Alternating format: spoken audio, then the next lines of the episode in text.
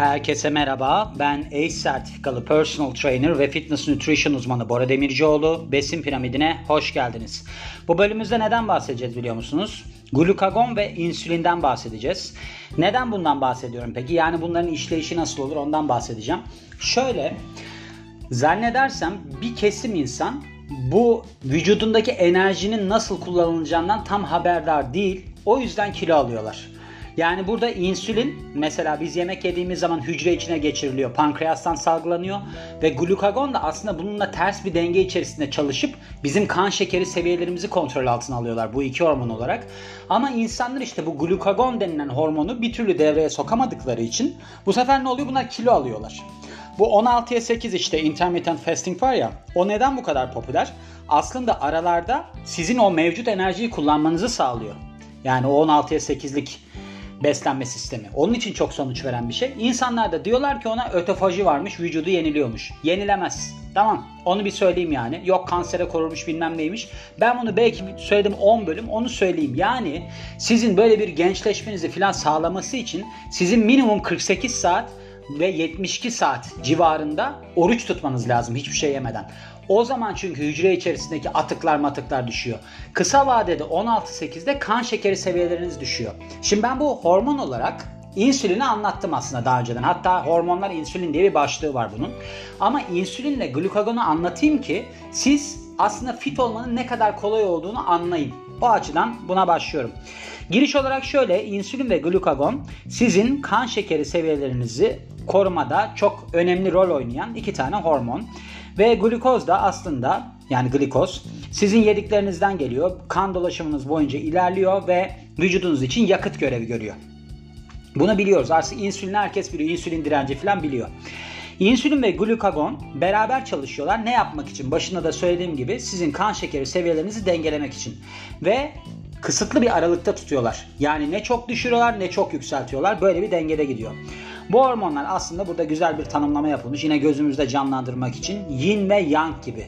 Böylece ne oluyor? İşte kan şeker seviyelerini korumaya yardımcı oluyor. Şimdi peki insülin ve glukagon beraber nasıl çalışıyor? Burada negatif geri besleme döngüsü denilen bir durum var. Bu işlem sırasında sizin olaylarınız diğerini tetikliyor. Yani ne oluyor? Bir hormon diğerinin etkinliğini artırıyor ya da azaltıyor gibi bir durum oluyor. Böylece de ne yapıyorlar? Kan şeker seviyelerini kontrol altına alıyorlar. Şimdi insülinden bahsedeyim. Hani nasıl işler diye. Aslında ben bunları tek tek işledim dediğim gibi ama şimdi kompakt olarak hani ilk defa dinliyorsunuzdur filan. Ondan bahsedeyim. Şimdi sindirim sırasında sizin karbonhidrat içeren besinler tüketmeniz durumunda bunlar glikoza dönüştürülüyor. Glikozun çoğu da sizin tabii ki kan dolaşımınıza geçiyor ve böylece ne oluyor? Kan şekeri seviyeleriniz yükseliyor. Bu sizin pankreasınıza bir sinyal verilip insülin salgılamasına sebep oluyor. Yani vücut diyor ki sen diyor insülin salgıla bunu hücre içerisine geçir ben bunu enerji olarak kullanayım diyor. Eğer ki sizin vücudunuzda bu hücre içine geçirdiğinde buna ihtiyaç yoksa, eğer ihtiyaç varsa enerji olarak kullanılıyor. Eğer ihtiyaç yoksa ne oluyor? Yağ olarak depolanıyor. Bir de başka bir yöntemi daha var. Bu sefer ne oluyor? Glikojen olarak depolanıyor. Yani sizin eğer ki kas ve karaciğer glikojen depolarınız boşsa o zaman orada depolanıyor. Peki glukagon nasıl çalışıyor? Aksiyon olarak insüline ters. Aslında zıt bir denge içerisinde glukagon. Şöyle hemen hemen 4 ile 6 saat sonra siz yemek yedikten sonra sizin kanınızdaki glikoz seviyeleri düşmeye başlıyor ve böylece pankreası tetikleyerek glukagon salgılanmasını sağlıyor. Şimdi neden bunu böyle bir şey yapıyor?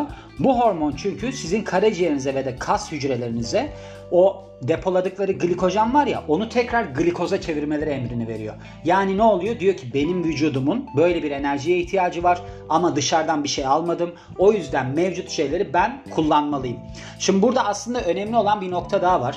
İnsanlar mesela aç karnına spor yaptıkları zaman ne oluyor? Karaciğer glikojen depoları uykudayken tüketilen depolar. Hareket halinde daha çok kas glikojen depoları kullanılıyor. Şimdi oradaki glikojen depoları boşaldığı için karaciğerdeki bu sefer zaten siz uyuduğunuzda mesela minimum 7-8 saat uyuyorsunuz diyelim. Uyuduğunuz noktada zaten siz 4-6 saatlik aşamayı geçmiş oluyorsunuz. Şimdi siz bu aşamayı geçtiğiniz zaman bir de üstüne spor yaparsanız ne oluyor? Siz kas glikojen depolarınızı yemeye başlıyorsunuz. Bir de enerji sistemleri 100 kere anlattım 15. bölümde zannedersem var. Oradan dinleyebilirsiniz. Bu sefer yaptığınız antrenmana göre glikozu da fazla kullansanız, yağın bir kısmını da kullansanız, yağı da fazla kullansanız, glikozun da bir kısmını kullansanız bu sefer sizin aslında vücudunuza yağ yakım etkisini artırmış oluyorsunuz. Çok faydalı bir şey yapmış oluyorsunuz. Onun için buna dikkat etmeniz çok gerekiyor. Şimdi tanımlama olarak bakarsak glikoz nedir? Tanımına bakalım bunun. Sizin vücudunuzda kan dolaşımınız boyunca ilerleyen hücreleriniz için yakıt. İnsülin ne? Bu insülin ya sizin kan dolaşımınızdan glikozu çeken enerji olarak ya da sonradan kullanmak üzere depolayan hormon. Glikojen ne? Glikojen de sizin karaciğer ya da kas hücrelerinizde depolanan enerji olarak sonradan enerji olarak kullanılan bir form, bir madde. Yani aslında bu bir nişasta. Glikojen depo oluyor, depolanıyor. Uzun zincirli bir polisakkarit oluyor yani. Glukagon sizin karaciğer hücrelerinize ve de kas hücrelerinize mevcut glikojenin glikoza dönüştürülmesi emrini veren hormon. Böylece ne oluyor? Sizin enerji olarak kullanmanız için kan dolaşımına glikoz veriliyor. Yani şeker veriliyor. Yani kan şekeri seviyeleriniz çok düşmemiş oluyor. Pankreas da sizin işte karın bölgenizde bulunan bir organ ve buradan işte insülin ve glukagon salgılanıyor. Hepsini böylece görmüş olduk. Peki glikoz rahatsızlıkları neler oluyor? Sizin vücudunuz eğer ki hani bunu dengeleyemezse, glikozla ilgili durumları dengeleyemezse bu sefer çok sorunlar çıkabiliyor. Bunlardan bir tanesi mesela tip 1 diyabet. Tip 1 diyabette ne oluyor? Bu aslında iki tane ana formundan bir tanesi. Bir tip 1 var, bir tip 2 var. Ve bu aslında otoimmün bir hastalık. Yani hani lupus gibi bir hastalık. Burada ne oluyor? Sizin bağışıklık sisteminiz sizin pankreasta insülin üreten hücrelerinize saldırıyor ve bunu yok ediyor. Eğer ki tip 1 diyabetiniz varsa pankreasınız insülin üretmiyor ve sonuç olarak da ne oluyor? Sizin insülin almanız gerekiyor. Ben iki bölüm önce galiba zaten bundan bahsettim. Hani çok detaylı olarak da bahsettim orada.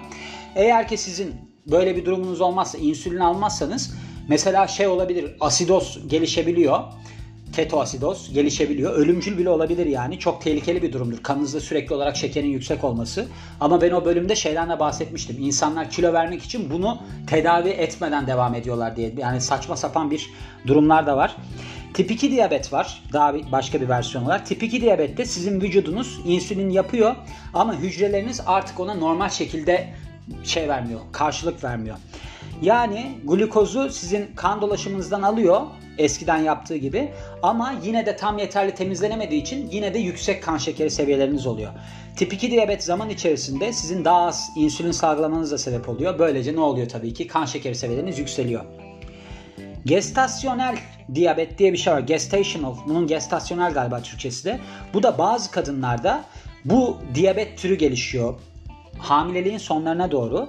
Bu gestasyonel diyabette hamilelikle alakalı hormonlar insülinin doğru çalışmasına engel olabiliyor. Yani insülin salgılanmayabiliyor ya da az salgılanabiliyor.